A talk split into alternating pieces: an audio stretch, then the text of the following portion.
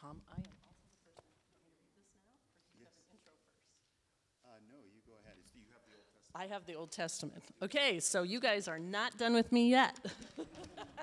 so, Tom, who I loved the part in your bio that said you're a bridge builder. I love bridges. They terrify me going over them, but I sure love getting to the other side. so, he's asked that we read the Old Testament reading from Amos, and it's quite a few verses. Oh, good. For thus says the, go- the Lord God The city that marched out a thousand shall have a hundred left, and that which marched out a hundred shall have ten left. Ah, that you turn justice to wormwood and bring righteousness to the ground. Therefore, because you trample on the poor and take from them levies of grain, you have built houses of hewn stone, but you shall not live in them. You have planted pleasant vineyards, but you shall not drink their wine. For I know how many are your transgressions, and how great are your sins. You who afflict the righteous, who take a bribe and push aside the needy in the gate. I hate, I despise your festivals, and I take no delight in your solemn assemblies. Even though you offer me your burnt offerings and grain offerings, I will not accept them. And the offerings of well being of your fatted animals, I will not look upon. Take away from me the noise of your songs. I will not listen to the melody of your harps.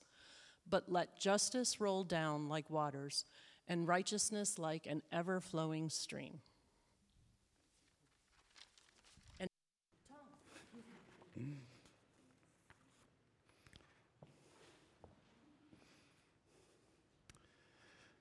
Well, thank you. It is good to be with you, church, here in Placentia. Again, my name is Tom Kramer, and I'm the co executive for Vision and Mission for the Presbytery of Los Ranchos. That's about 45 established congregations. And this morning and throughout the weekend, we're worshiping in eight different languages. So we come from all corners of the earth, and we just happen to end up here in this region. It's my great joy to be a brother to your elders and your, your pastors. As you may be aware, Alfredo Delgado's um, a consultant in our presbytery. He works in the area of church transformation and new worshiping communities, and he's been doing that for a number of years. And so his wisdom and his strength and his faith have been contagious for us, and I'm grateful for his ministry. And Tobin works with our committee on ministry. That's one thing about Presbyterians. We have all these different layers where we serve. And so he helps the relationship between congregations and their pastors. And so um, I'm grateful for that. And also being on the site team here with some of your elders for Alfredo's doctorate, uh, that's been a joy as well. Our New Testament lesson comes from the Gospel of Matthew, and I'm going to start a little bit before what you see there in your bulletin. I'm going to start in verse 23 of chapter 4. So, because that's kind of the context of, of the rest of it. So, I need to start at verse 23. Jesus went throughout Galilee, teaching in their synagogues and proclaiming the good news of the kingdom and curing every disease and every sickness among the people. So his fame spread throughout all Syria, and they brought to him all the sick, those who were afflicted with various diseases and pains, demoniacs, epileptics, and paralytics, and he cured them. And great crowds followed him from Galilee, the Decapolis, Jerusalem, Judea, and even from beyond the Jordan. When Jesus saw the crowds, he went up the mountain, and after he sat down, his disciples came to him. Then he began to speak and taught them, saying, Now remember, his teaching we found back in verse 23, where it's about proclaiming the good news of the kingdom. And so here's his teaching Blessed are the poor in spirit, for theirs is the kingdom of heaven. Blessed are those who mourn, for they will be comforted. Blessed are the meek, for they will inherit the earth. Blessed are those who hunger and thirst for righteousness, for they will be filled. Blessed are the merciful, for they will receive mercy. Blessed are the pure in heart, for they will see God. Blessed are the peacemakers, for they will be called children of God. Blessed are those who are persecuted for righteousness' sake, for theirs is the kingdom of heaven. And jumping down to verse 13. You are the salt of the earth, but if the salt has lost its taste, how can its saltiness be restored? It is no longer good for anything, but is thrown out and trampled underfoot. You are the light of the world. A city built on a hill cannot be hid. No one, after lighting a lamp, puts it under the bushel, but on the lampstand, and it gives light to all in the house. In the same way, let your light shine before others, so that they may see your good works and give glory to your Father in heaven. The word of the Lord. Thanks be to God. Let's pray together. Oh God, be our teacher this morning as we reflect on your holy word to us. Give us eyes to see and ears to hear that which you would have us see and hear. In Jesus' name, amen. I grew up in a large family. At least I thought I did until the good bodies came over. They had 11 children. We had seven. I still think that that was a lot. But I'm so grateful for growing up the way I did. I learned a lot about coordination and teamwork and commitment and leadership. And yet, some of those lessons were a little tough to take. When you came into my family's kitchen, there is this table, this dark wood that went all the way across the room to the kitchen sink. It was kind of like a bar area, but it was lower. And then on the other side of it, there were these benches that were there and they wrapped around to this side. And you can imagine five or six children at a time sitting at that table and trying to slam down breakfast while finishing up our homework and yelling to each other and saying, This is what I'm doing after school. And so by the time we were teenagers, my parents had come up with a new name for this bar area. They called it the pig's trough. because when we were all sitting there together, we made so much noise, it actually sounded like a herd of pigs that were feeding. Nighttime wasn't that much better either because we would line up, and the buffet table actually was there at the pig's trough. And so we would have this big line and go and serve ourselves from this buffet table.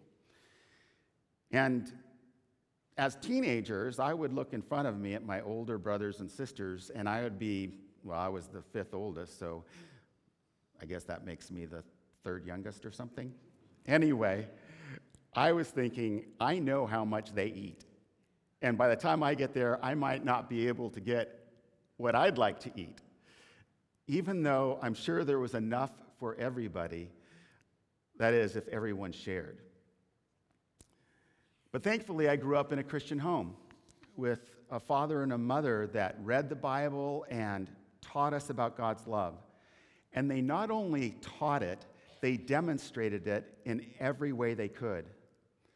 As a young child, I remember going to the riverbed area of Tijuana. It was a greatly impoverished area of that city during the 60s. And I remember playing on the streets with these tops that you would wind up with string, and we'd be there all day as my parents met with the parents of those neighborhoods and addressed and, and thought of ways to uh, address and alleviate the deep poverty that plagued their lives. And then as I got older, I realized how committed my parents were to, to issues that were found in our own neighborhood. Those issues of fair housing, and maybe not in our neighborhood, like prison reform and public education in our town. Now, we grew up, and we're blessed to grow up overlooking the yacht clubs on the San Diego Bay. And my guess is that my parents could have made other choices regarding how to spend their time. But it seemed like their greatest joy was to do God's work and to make a difference in, in the world for God, especially to people who are often overlooked and under resourced. Now, even though it was their greatest joy, it doesn't mean that it was all fun and games, because some of the issues they supported, quite frankly, put them at odds with our neighbors. And I even remember receiving death threats and them receiving death threats, being sent to our house because of some of the causes they supported. And yet they never backed down from helping the people they believed that God wanted to help. You see, they believed God wanted basically the same things for all the people of the earth. And just because we lived in Point Loma overlooking yacht clubs didn't excuse us from caring about the people who were so often excluded from God's blessings. In fact, my parents would say it gave us a greater responsibility for those in need, those who didn't have all the advantages that we had, like food and shelter, access to health care. And most importantly, they would say that the love that they received from their own parents and now were pouring into us. You see, poverty isn't only about food and shelter, it's about respect and dignity and love. I don't know if Placentia still has the Logos ministry, but I'm sure the values are still part of your life together. It was a midweek ministry for children and youth, and at the center of that ministry was one rule You are a child of God, and I will treat you that way. And all the children and all the volunteers in that program could recite that one rule. They knew it by heart because that one rule, it was really a value, permeated everything that Logos did in its time together in its community. It made it important to eat with real plates and silverware because children could learn to conserve God's precious resources and not always use disposable things. Adults sat with children at the table, taking their time, investing their time and pouring into the children because children need to be nurtured by loving adults. There was playtime and art because our God is a creative God.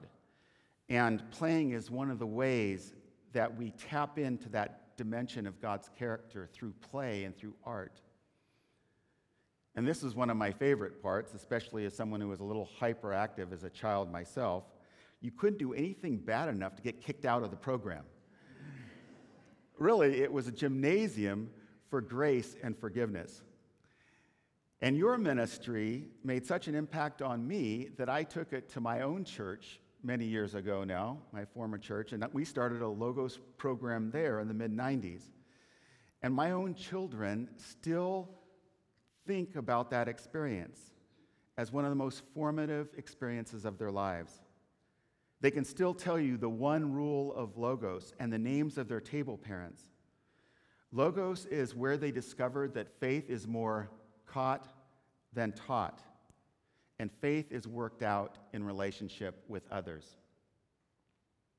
You may remember the WWJD movement of the late 1990s. Many of us wore bracelets on our arms and put bumper stickers on our cars that would say WWJD, signifying what would Jesus do? But you probably are not aware that there was another movement very similar to it at the turn of the 20th century. And I'm not exactly sure what made folks back in the late 1800s and early 1900s spiritually different, even if they were in that time. But it seems like that movement, which was much more reflective of Jesus' teaching about God's will for all people than the contemporary version of it. You see, in the late 1800s and the turn of the 20th century, Christians exhibited a great hunger for the social problems of the world. And they did this because they were convinced that real followership, real discipleship of Christ should transform the world around them. They worked to abolish the slave trade. They advocated for women's rights. They led temperance movements, not because drinking alcohol was a bad thing in itself, because they were seeing that it led to domestic violence, unemployment, and child neglect. They may have said among their sisters and brothers of the faith, I'm born again, I'm saved, I'm filled with the Spirit. But in the very same breath, they would say, and that means I'm wholly committed to bringing God's justice and righteousness to the ends of the earth. By the time 1908 came around, the Federal Council of Churches, to which our great grandparents as Presbyterians belonged, wrote something called the Social Creed of 1908. It wasn't a long document, in fact, it was barely a page, but in that document, they spelled out what they felt every church should stand for, at least in that community. They addressed things like living wage in every industry and at least the highest wage that each industry could afford. And that workers should be able to take a day off in every seven days they work, that they should have some time off. That's a novel idea, taking a Sabbath. And then also, instead of these sweatshops where children labored, the, the abolition of, of child labor and what that was doing to their development and growth. And their idea was the church should take the lead in these affairs, not because they were good for the economy or it was the logical thing to do, but because God cares about the dignity of every human being. This summer, you've been studying the six great ends of the church, which is found in our family's journal as a tribe called Presbyterians. We keep these journals, we call it a constitution but really it's a journal of our faith as a, as a family of God. And we have something called the Book of Order, and we have something from the Confessions, and it kind of charts our trajectory of what we've believed at certain times in our history. And we found these six great ends of the church and, and placed them in what we call our Book of Order only two years after the Social Creed of 1908 was adopted. Some of the language of the great ends, as you might notice, may seem a little dusty. And that's okay. They should be dusty because they were written over 100 years ago now. But the great ends are found in that portion of our family journal, our book of order, entitled The Calling of the Church. What is the church called to do? And it makes sense that the editors would place these great ends there because the great ends remind us of our calling as followers of Christ within this larger family. Our discipleship is never lived out alone, it's lived out in relationship with others. And in that section, you'll see other statements like the church is to be a community of faith entrusting itself to God alone, even at the risk of losing its own life. That kind of reminds me of my mom and dad and their death threats from people in our neighborhood. And today we come to the fifth grade end, not that you've taken them in order, I've noticed, but the promotion of social righteousness. It's clear that this end doesn't really address individual righteousness. It deals with our common life together and indeed the difference we make as a community in the world. Sometimes we separate the social and the spiritual in our minds. We say things like the church shouldn't get involved in politics, and what we really mean is that the church shouldn't get involved in partisan politics. You know, some of us like Fox News and some of us like CNN News. But really, the news that we want to hear is the good news of Jesus Christ. And so, we want all of these relationships to be in order. Really, all relationships have a political dimension to them, don't they? Because politics has to do with the distribution of resources. Think of the relationships you have with your spouse or with your children or the children have with one another. I have a political relationship with my cats. You know, who gets what? Who decides who gets what? That's what that's about. And righteousness, on the most basic level, has to do with right relationships. That is, right relationships when people in power care about those without the same power. When people who get in that buffet line first care about who's in back of them in line. That's what social righteousness is, as dusty as that language sounds. In our first reading this morning from the book of Amos, the prophet tells God's people that God despises their religious festival and is fed up with their pious posturing. Amos says that God isn't even listening to their hymns anymore. Why not? Because what God really wants is for justice to roll down like the waters and righteousness like an ever flowing stream. In other words, God listens to the harmony of his people and not just the melody of a few. And that's what the word justice and righteousness mean in this passage. God wanted nothing to do with the religious, the religion or a religion where relationships were all out of whack and where a few people hoarded all the resources and a whole bunch of people didn't get any. That's not what God was up to. And so Amos was saying, don't, don't think it's righteous to live with far more than you need and remain callous to people who don't have anything. It's not righteous to bring your tithes and offerings to church and mistreat your employees at work. Those two things don't match up. It's not righteous to be satisfied with a socioeconomic system that puts some at great advantage and others in great peril. God's righteousness demands more than that. I read an article a few years ago in Forbes magazine, and it provided some staggering statistics about the distribution of wealth around the world.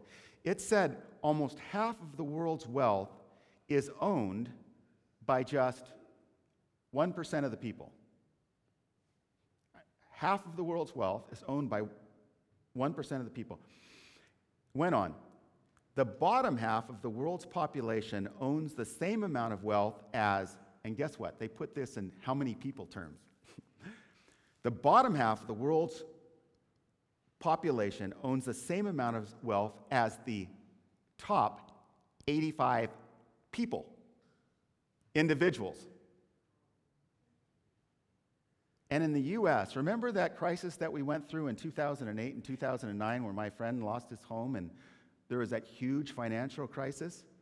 Well, they've done a study since then, and they found that all the growth that's happened since 2009 was captured, 95% of it, all that growth was captured, 95% of it, by 1% of the wealthiest people. And the 90% became poor since that crisis. It's amazing what you read in magazines these days. so, when you think about promoting social righteousness as a distribution of resources and you wonder what needs fixing in this world, you don't need to look too much farther than the distribution of wealth. And at the very least, it should make us sensitive to those who don't have anything. It's like going to a buffet and 1% of the people are eating 90% of the food. There's enough for everybody, but not everybody has access to it. In our New Testament lesson for today, after Jesus' temptation in the wilderness and calling his 12 disciples, Jesus travels throughout Galilee teaching in synagogues, and I read it twice for you, proclaiming the good news of the kingdom of heaven. But then he starts to show what heaven looks like. He starts to spell it out for us in case we don't know. It's where poor people are blessed, it's where meek people are in charge. They're the ones who actually inherit the earth. The people who, hung, who hunger and thirst for righteousness are filled, meaning that all of our appetites for more and more and more, and I'm no different from you, those are never going to be satisfied. They'll only be satisfied when we seek God's righteousness rather than considering what only benefits us the most. That's when we're going to find wholeness. That's when we're going to find shalom. That's what God's righteousness is about. So, discipleship isn't just about saying, I'm saved, I'm born again, I'm filled with the Spirit. I believe I'm all those things, I hope. Thank you, God. But it's not what makes a disciple. Discipleship is being called, called into a new way of life that promotes the reign of God in every way we can.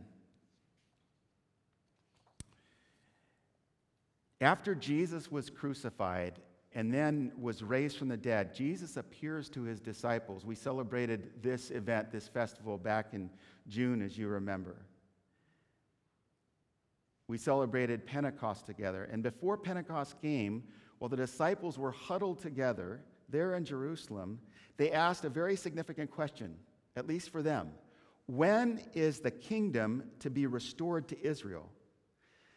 But instead of answering their question, Jesus tells them that they're going to be baptized with the Holy Spirit, and the Holy Spirit will empower them to be his witnesses in Jerusalem, in Judea, in Samaria, and then to the ends of the earth.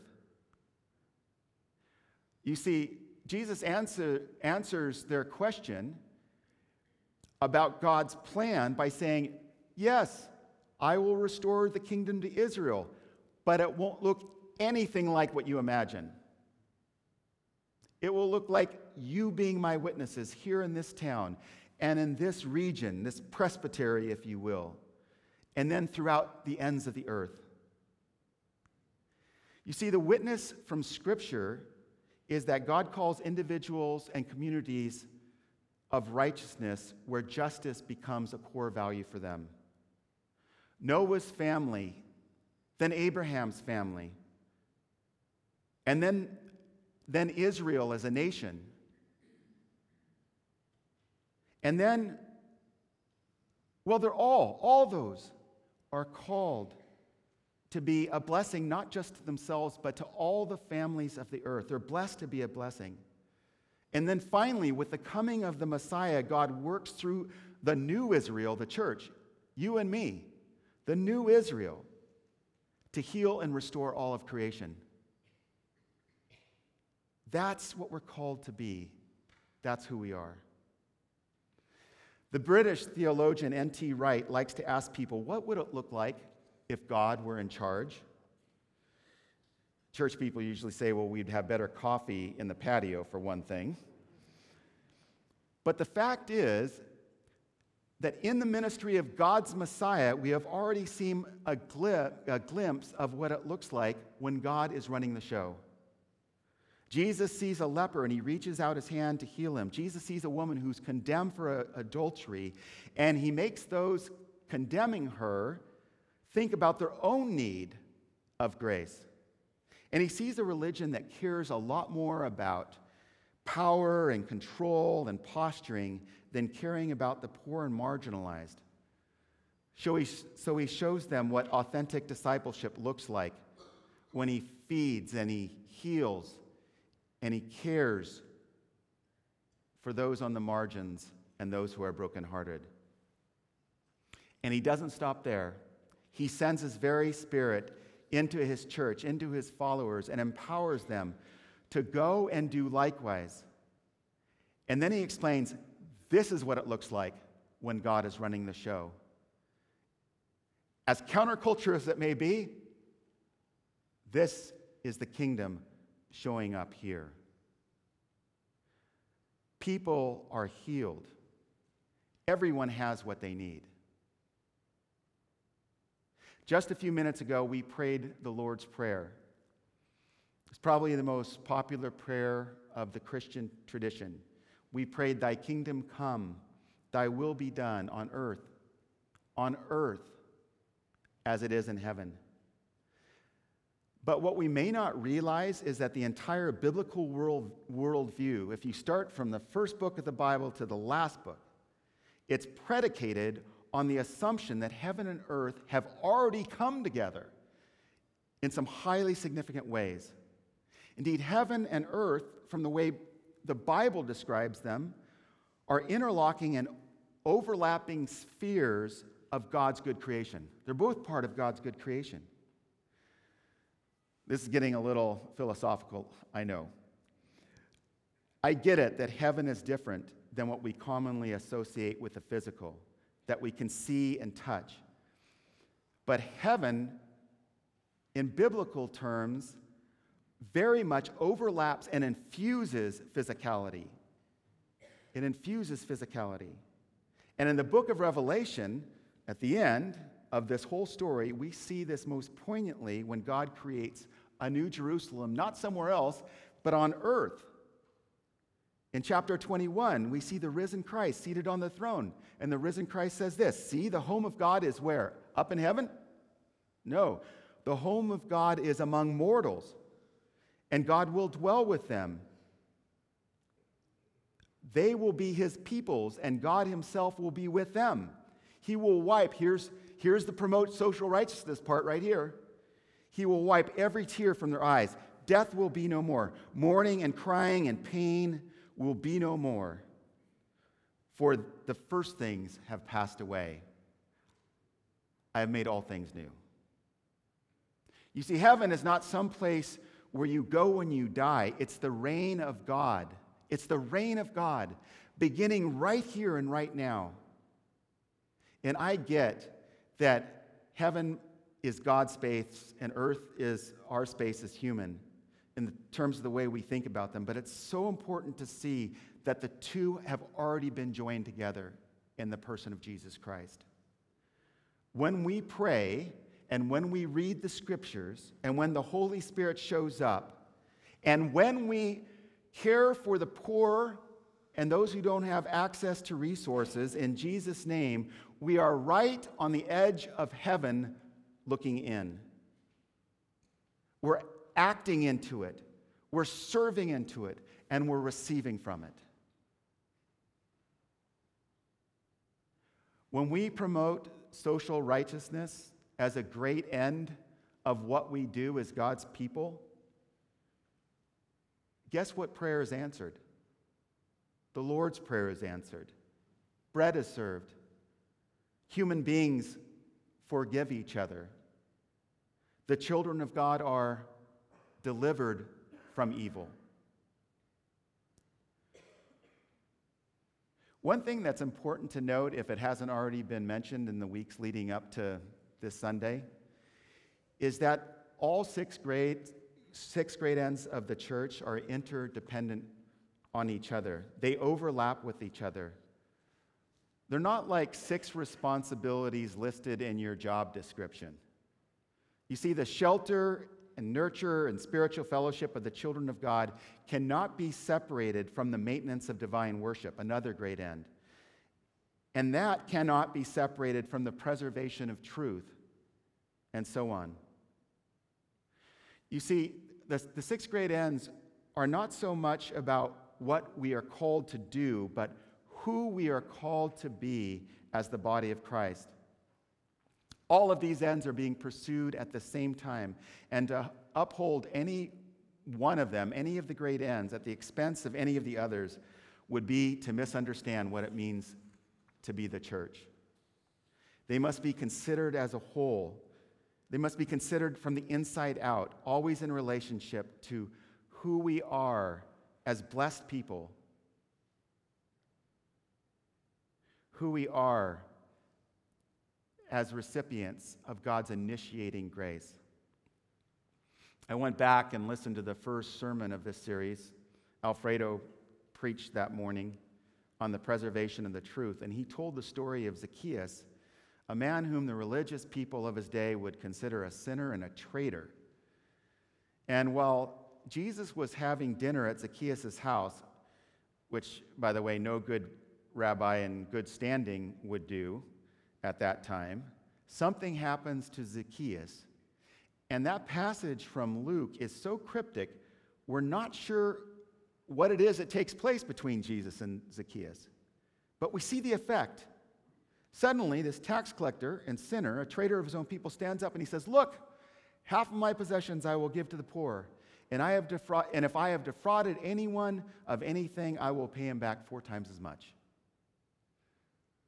We don't know if Jesus talked to Zacchaeus about how to be a better citizen or, or about cheating or anything, but Jesus looked at Zacchaeus with favor by his actions. He went to his home, which no one else would do. He stayed with him, he communed with him, he ate with Zacchaeus.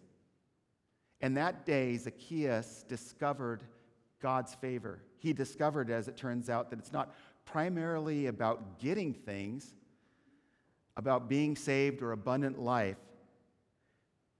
To be to receive God's favor meant that God was for him and would stand with him and believed in him and was ready to welcome him into his kingdom.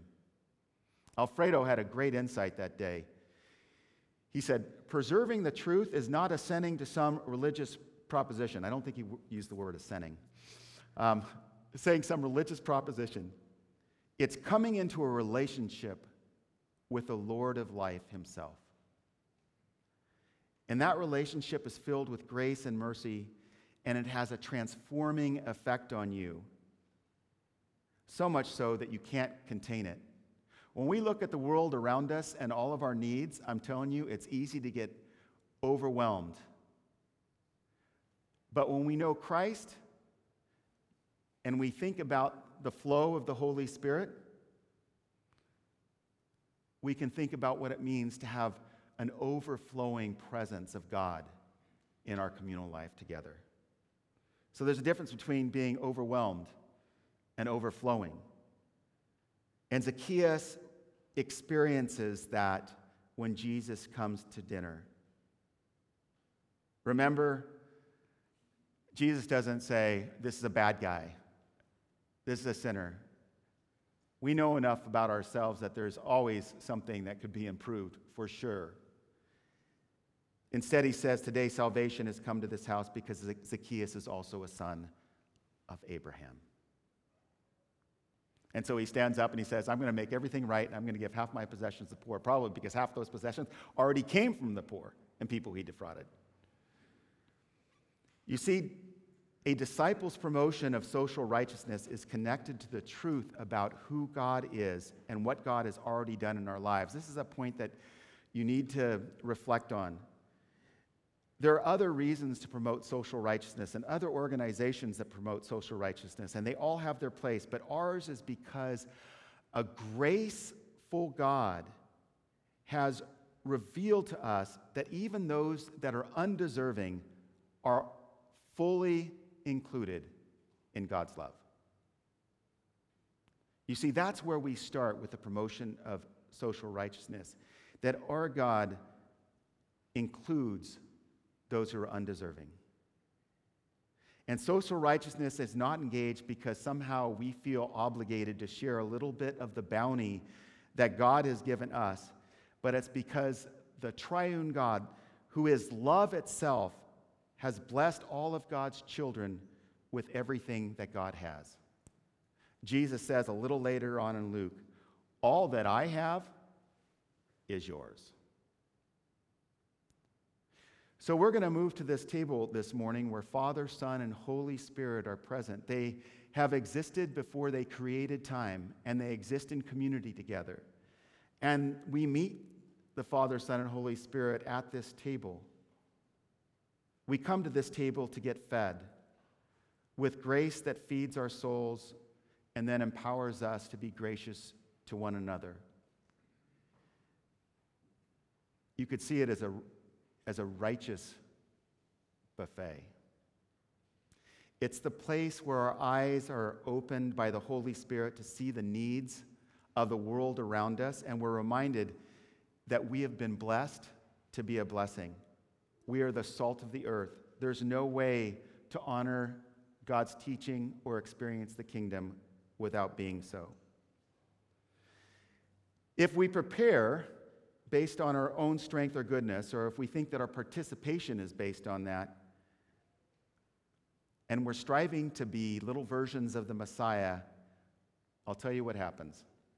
We risk burning out. But instead, we claim that God will make do on God's promises, and we join God in God's work. This is a table that we remember God's love and grace that it provides all the basis for social righteousness. That's the foundation of it. And so, as God's church, we are the people who step in when others don't and won't.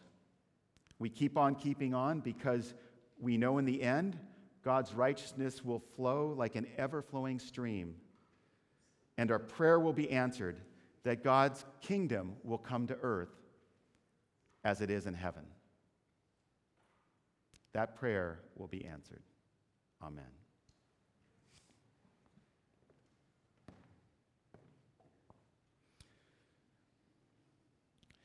This is the Lord's table. It doesn't belong to the Presbyterian Church. In fact, it doesn't belong to any denomination. It belongs to Jesus Christ Himself. The risen Lord is our host today. The Apostle Paul wrote, For I have received from the Lord what I also passed on to you. The Lord Jesus, on the night that he was betrayed, took bread, and after he had given thanks, he broke it, saying, This is my body given for you. Do this in remembrance of me. In the same manner, after supper, he took the cup, saying, This cup is the new covenant sealed in my blood. Do this whenever you drink it in remembrance of me. For whenever you eat this bread and drink from this cup, you proclaim the Lord's death until he comes again. Let's bow in prayer together.